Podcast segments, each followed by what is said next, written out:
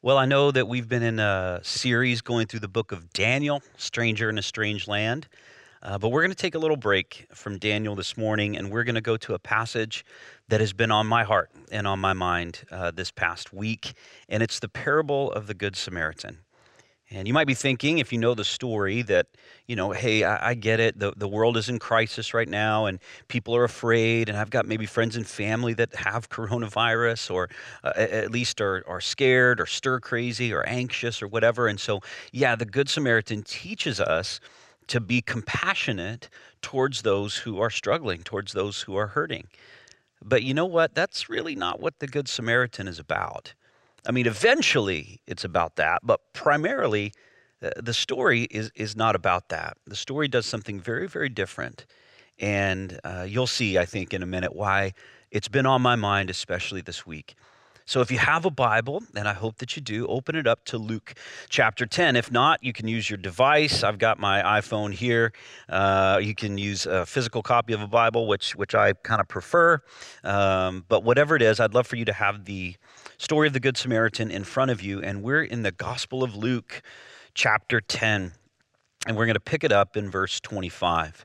Uh, Luke writes this, and I'll read the entire story to you, and then we'll go back and kind of pick it apart together. Luke chapter 10, verse 25 says, And behold, a lawyer stood up to put him, that's Jesus, to the test, saying, Teacher, what shall I do to inherit eternal life? Jesus said to him, What is written in the law? How do you read it?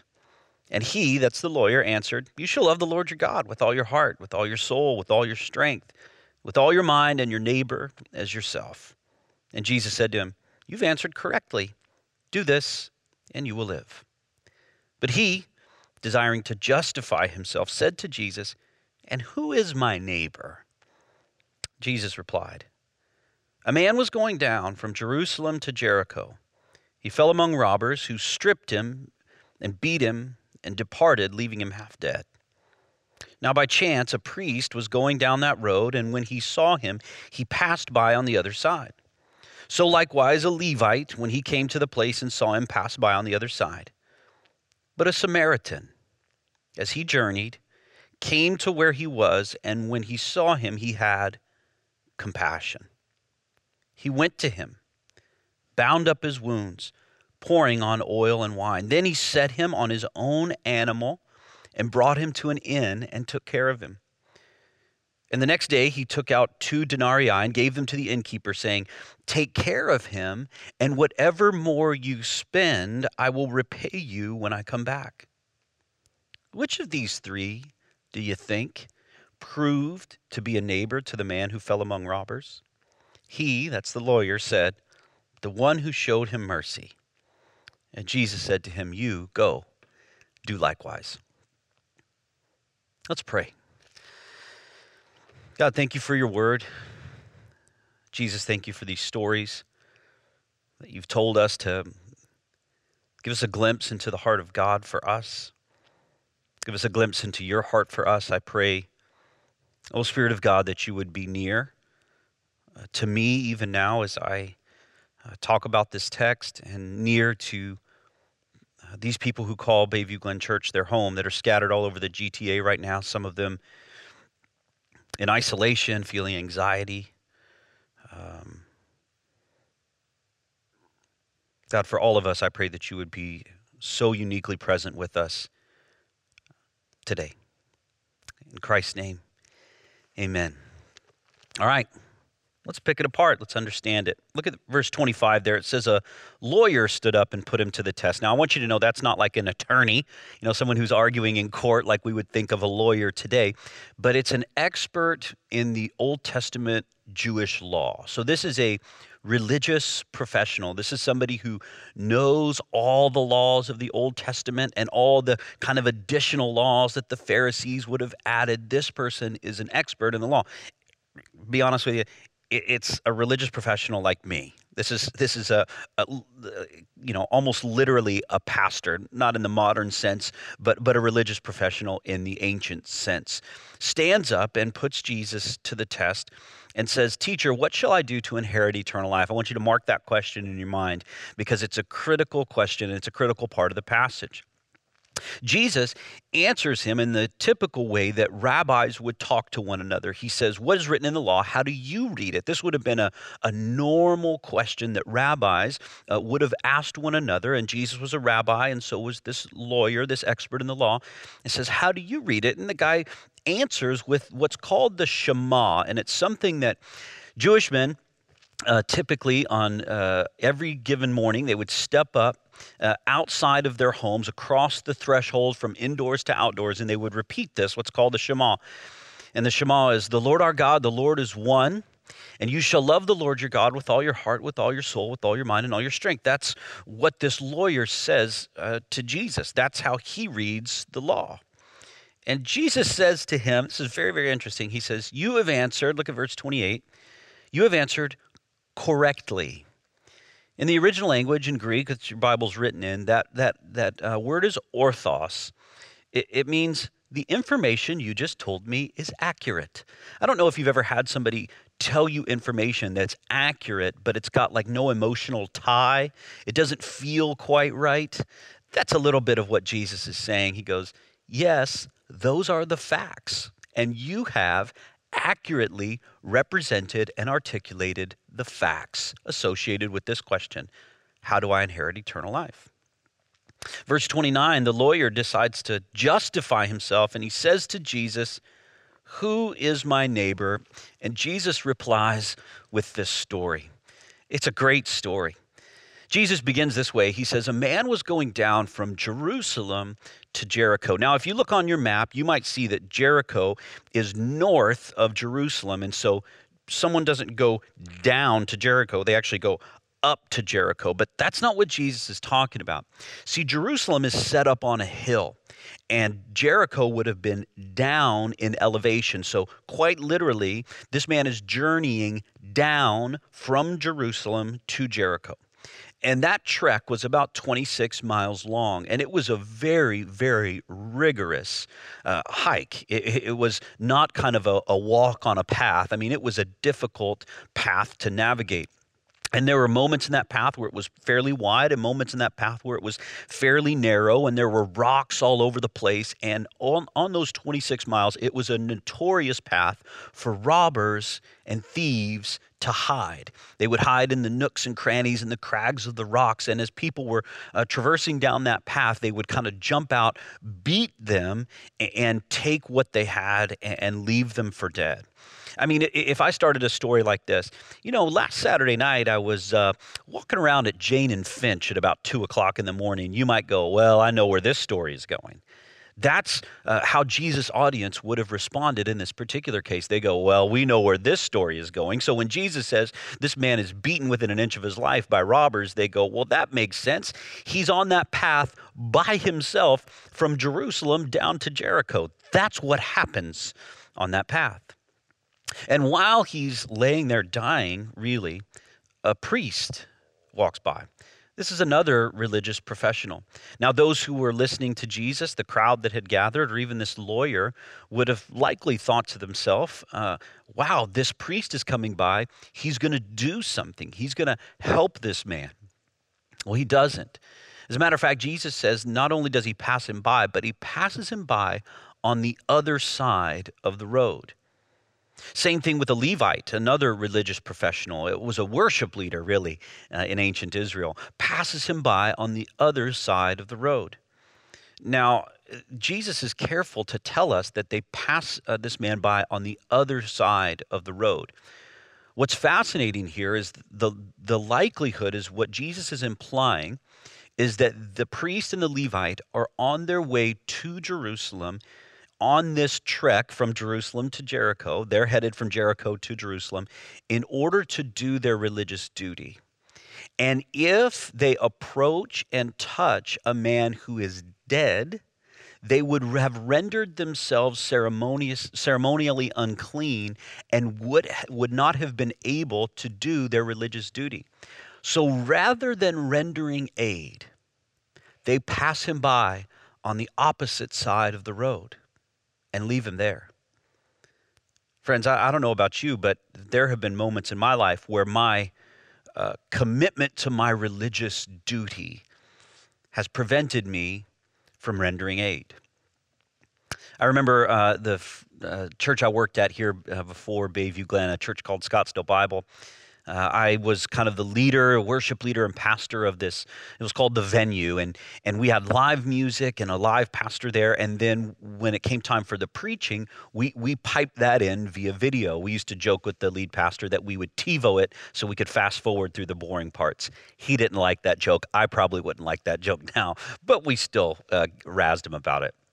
Well, one particular Sunday, during the sermon, during the video, there was a little boy behind me, couldn't have been more than four or five years old, that was just making a ruckus. I don't know if you've ever been in a church service like that where, you know, a kid's behind you or in somewhere else in a sanctuary and running all over the place and making a lot of noise and misbehaving, and his mom couldn't control him.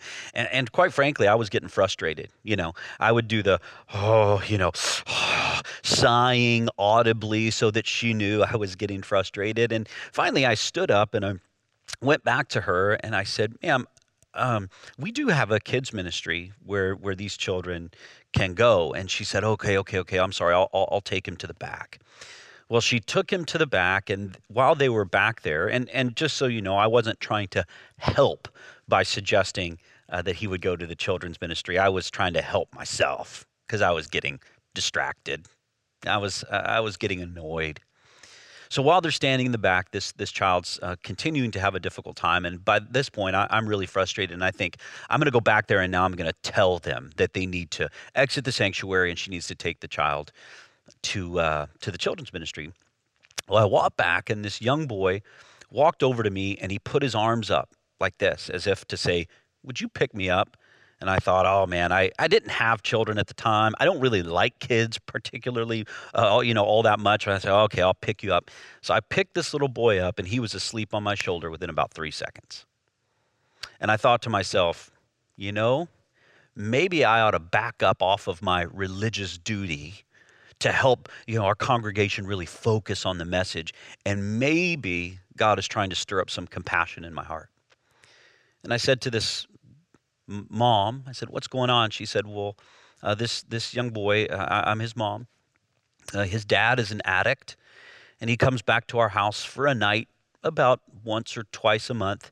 But then he gets up early and he goes back out, lives on the streets, and uh, engages in substance abuse once again.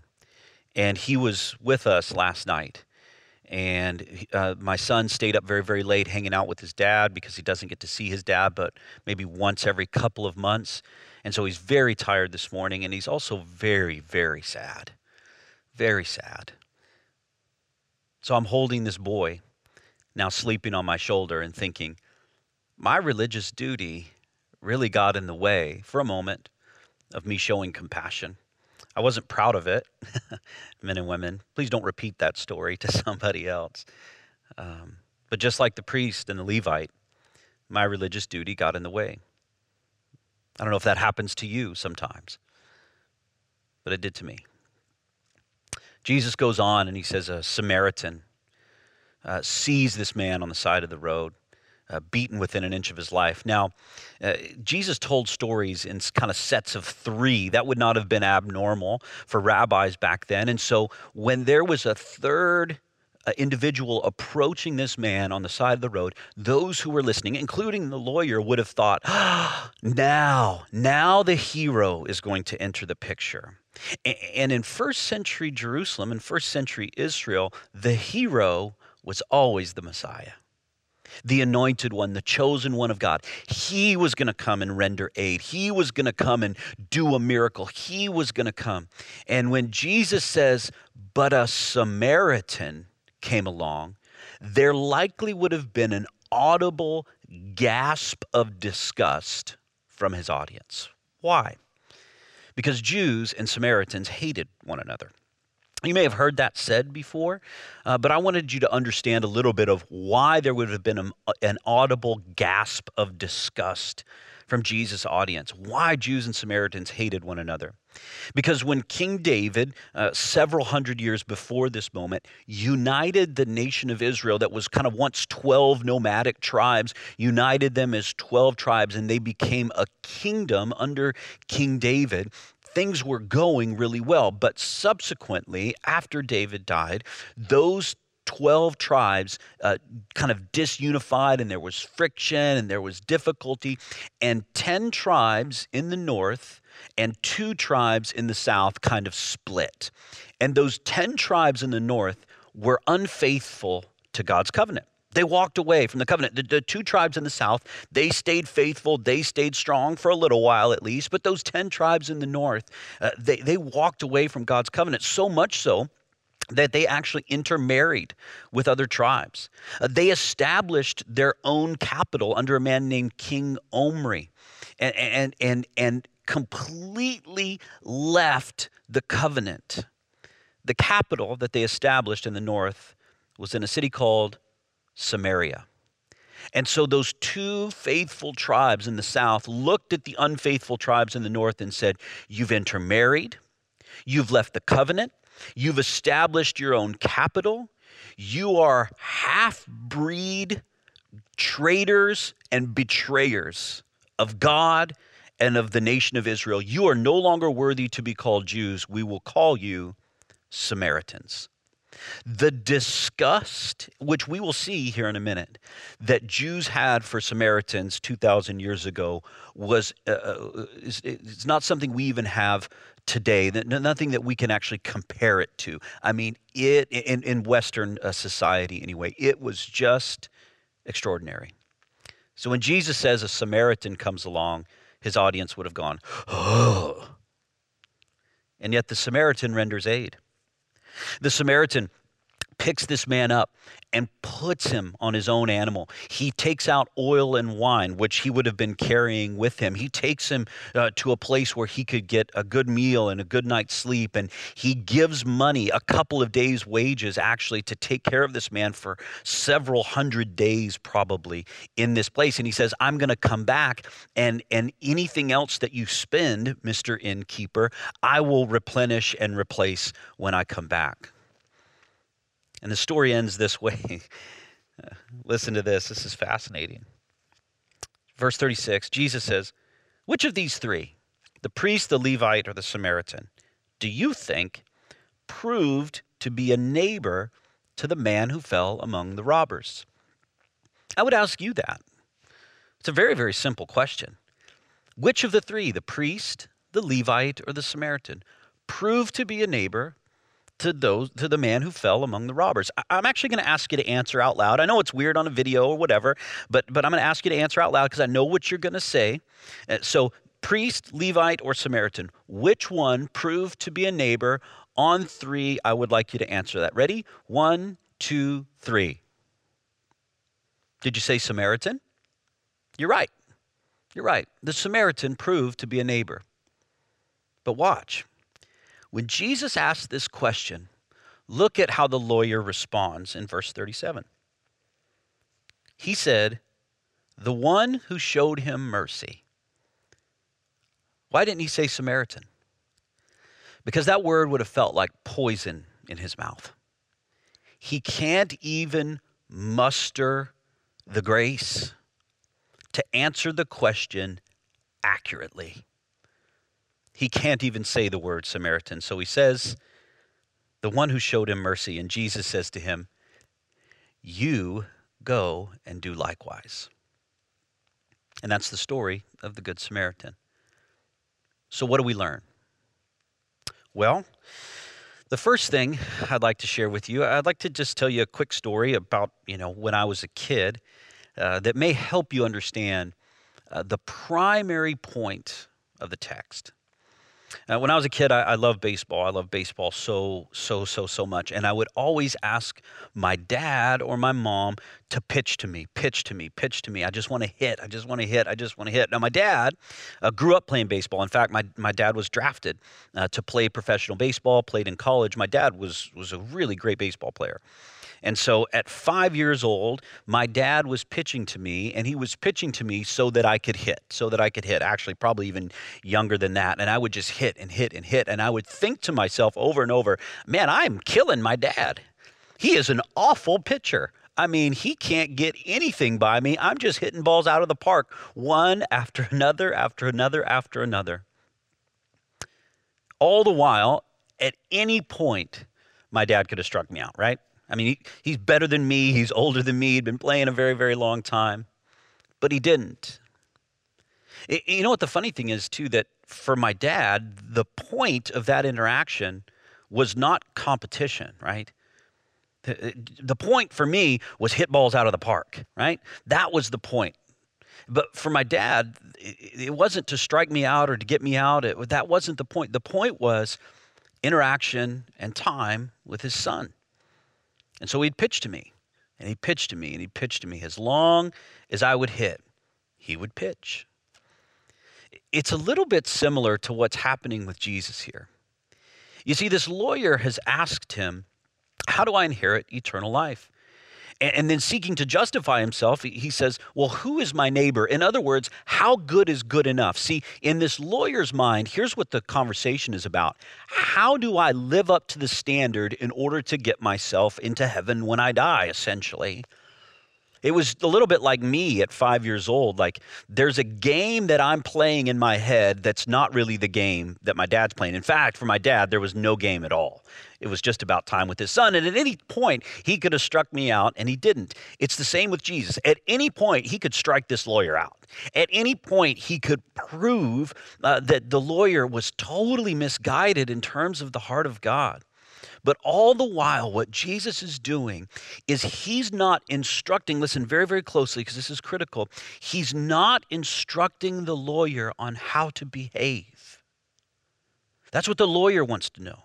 That's the game the lawyer is playing. How do I behave? But if you look back at the beginning of this text in verse 25, the question is this Teacher, what shall I do to inherit eternal life? Jesus wants this lawyer to know, he wants this man to know about God's compassion for him. Not how much compassion do I have to show to others in order to earn my way into heaven? The game that Jesus is playing, again, it's no game at all, but for the sake of our analogy, is to tell this lawyer God's heart for you is extraordinary. In this particular parable, we are not the Samaritan.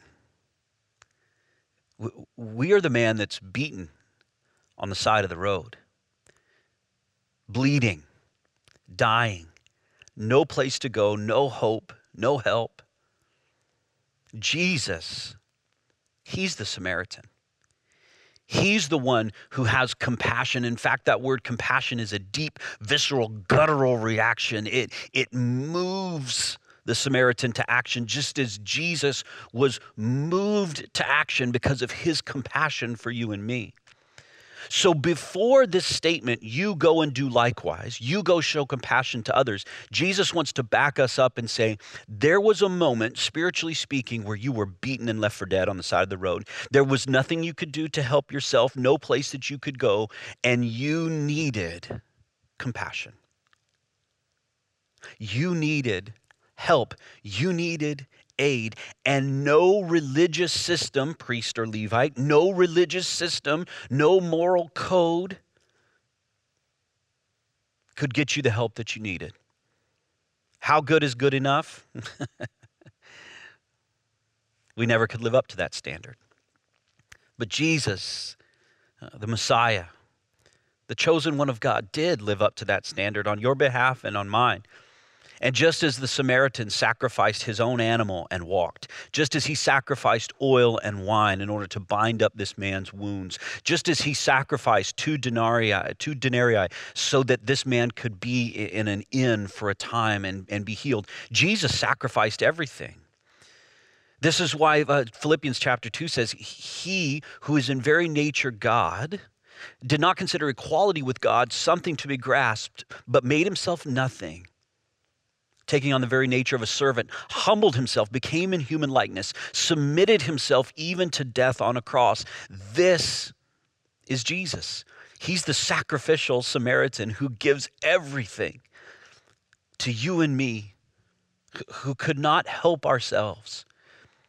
That's the kind of God that we have. Listen, friends, look at me. I know with what's going on with this coronavirus, with uh, fear, with being cooped up in the house and cabin fever. Some of you separated from your families. I'm separated from mine right now. They're in the States, and we're trying to figure out at what point can we be reunited. It's not been easy, but we have a God who loves us. A God who shows compassion, a God who sacrifices, sacrificed everything, as a matter of fact, so that you would know that you are deeply loved and cared for so that you would know that Jesus gave everything so that he could save and rescue you. Gosh, that's great news. That is just extraordinary news. And now that we know that about ourselves, now that we know how loved we are, now that we know we cannot ever live up to that standard of how good is good enough, who do I really have to love? Who do I have to show compassion to? How do I earn my way into heaven? Jesus says, You can't, but I loved you anyway. Now that we know that, we live and love from that space. Rather than earning our way into the kingdom, we know that we're already in the kingdom, and so we can give our lives just as Jesus has given his life. That's the go and do likewise part. It's showing empathy and sympathy to others in need. It's sacrificing, just as Jesus sacrificed for us, just as the, as the Samaritan sacrificed for this man on the side of the road. And there are so many things you could do, especially now in this time and place in the greater Toronto area, in order to sacrifice and love someone in need. Now, I'm not suggesting that, you know, your neighbor or friend that's got coronavirus that you go share a milkshake with them or something like that.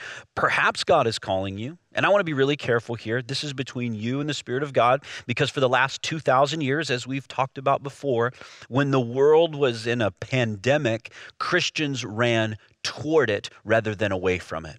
The plagues, especially in Rome in the first couple of centuries, when everyone was leaving Rome, Christians ran toward Rome in order to care for those who were sick. God might be calling you to do the very same thing. I'm not saying he is, but he might. Just as the Samaritan sacrificed himself, just as the Samaritan put his own life on the line, just as Jesus ultimately gave his life for us, we are called to go and do likewise. But, but if that's not you, there's a lot of other ways that you can show compassion to those who are hurting.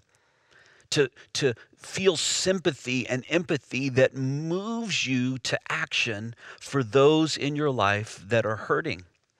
Maybe they've been diagnosed. Maybe they have a friend or family member that's been diagnosed. Actually, I've got a close friend that was just diagnosed this week, struggling, struggling for those who are fearful and experiencing anxiety, for those who are going through economic hardship as a result, you can show compassion, knowing that you're not earning your way into the kingdom, but you are loved in an extraordinary and unconditional way. I'll just give you a couple of examples. One, uh, we've recently launched Facebook neighborhoods, digital Facebook neighborhoods, nine of them, I think. And it's people from Bayview Glen Church who live in different areas of the greater Toronto area because we're kind of a regional church. So it's Markham and East York and Etobicoke and Peel and just different regions. And so you can hop on your Facebook account, hop on Bayview Glen's Facebook account, and join a closed Facebook group of people who call this place home that have needs people that need grocery delivery, people that need prescriptions picked up, people that might just need a friend to hop on a Zoom call or a Skype call or a FaceTime call or something with them so that they don't feel so alone. That's a great way to go and do likewise right now. So jump on our Facebook account and join one of those uh, digital neighborhoods so that you can show compassion. Uh, one of the things that uh, Dave Lewis, uh, our community pastor, sent me this week, it was a great video. And, and the video starts this way it's him and his family at their kitchen table, and he says, We're going to go toilet paper our neighborhood. And I thought, Dave, that's about uh, the most tone deaf thing I've ever heard anyone do. In the midst of the coronavirus, you're going to go toilet paper your neighborhood. Well, Dave didn't mean toilet paper like throw toilet paper all over their house. Here's what Dave and his family did they washed their hands, they put gloves on, and they loaded up big Ziploc bags, bags with a roll of toilet paper and a little note that said, Can we pray for you? Can we help you? Can we support you? And they took those bags and dropped them off to all of their neighbors and said, Here's our contact information. Here's a roll of toilet paper, uh, just as a gesture of, you know, goodwill and, you know, maybe even need that right now to get through this time. But more than anything, it was just telling them, we care for you, we love you, we're praying for you, and how can we help? What can you do in your neighborhood? You could take that same idea. The, the, Dave doesn't have a copyright on that. You could go toilet paper your neighborhood in that very same way and tell your neighbors, I'm here for you. Here's my phone number. Here's my address. Here's my email. What can I do to help you and serve you? Because we are loved unconditionally. And so we can go love others unconditionally in a very similar way. To those of you uh, who are maybe uh, in a vulnerable state and, and shut in, uh, seniors and, and those uh, maybe who are susceptible to illness, those who are kind of quarantined and set apart, they're struggling with loneliness, they're struggling with anxiety. Who in your life can you send a text message to today or an email? Who in your life can you call and say, God has shown me extraordinary compassion? The Good Samaritan, Jesus, sacrificed everything for me. And so I wanted to tell you that you're loved. And I understand. And maybe I don't understand, but help me understand what it is you're going through so that I can love you the way that Jesus has loved me. This is what God is calling the church to, not to earn our way into his good favor, but because he has poured out extraordinary favor on us already and sacrificed for us and made the ultimate sacrifice so he could call us his own. And we live and love now from that place, showing compassion to those around us. I wanted to end with a prayer. I've printed it off, so I'm going to have to grab it here. But um, gosh, it's just so meaningful to me. And I think it's uh, going to be meaningful for you, especially during this time and in light of the story of the, of the Good Samaritan. So, sorry you had to see the top of my head there. Misha, you okay, babe? Good. Pray with me. O most holy Trinity, as many times as I breathe, as many times as my heart beats, as many times as my blood pulsates through my body, so many thousand times do I want to glorify your mercy. I want to be completely transformed into your mercy and be your living reflection, O Lord. May the greatest of all divine attributes, that of your unfathomable mercy, pass through my heart and soul to my neighbor. Help me, O Lord, that my eyes may be merciful, so that I may never suspect or judge from appearances, but look for what is beautiful in my neighbor's souls and come to their rescue.